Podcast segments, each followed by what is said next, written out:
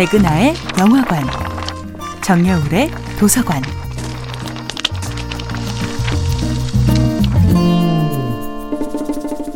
안녕하세요. 여러분과 아름답고 풍요로운 책 이야기를 나누고 있는 작가 정여울입니다. 이번 주에 만나고 있는 작품은 셰익스피어의 베니스의 상인입니다.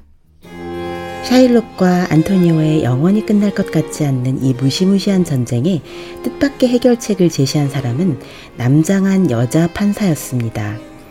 안토니오를 걱정하는 바사니오를 바라보면서 포샤는 인생 최대의 모험을 결심합니다.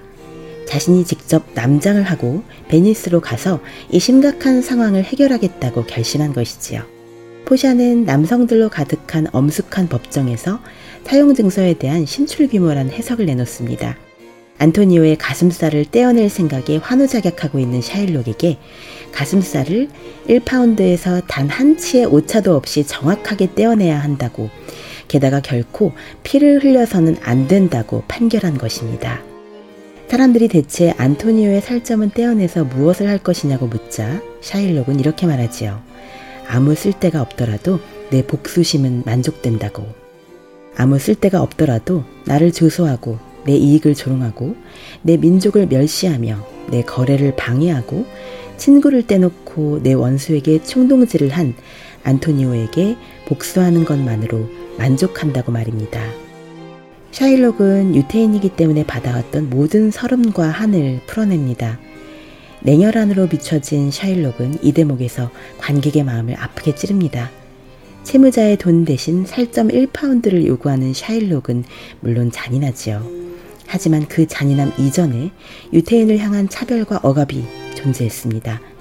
샤일록은 단지 한 개인이 아니라 억압과 차별을 견뎌온 유태인의 역사를 대변하는 존재였던 것입니다. 판결은 전적으로 샤일록의 패배로 끝납니다. 샤일록은 전 재산을 빼앗기고 유태교를 버리고 기독교를 선택하는 강제 개종까지 당합니다.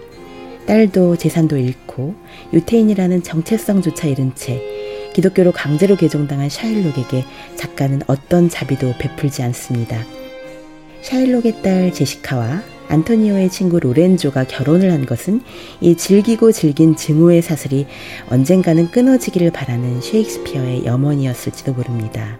안토니오와 샤일록이 서로를 향한 증오의 전쟁이 아니라 공동체의 평화를 위협하는 인종차별 그 자체와 전투를 벌였다면 베니스의 상인은 더욱 멋진 작품이 되지 않았을까요?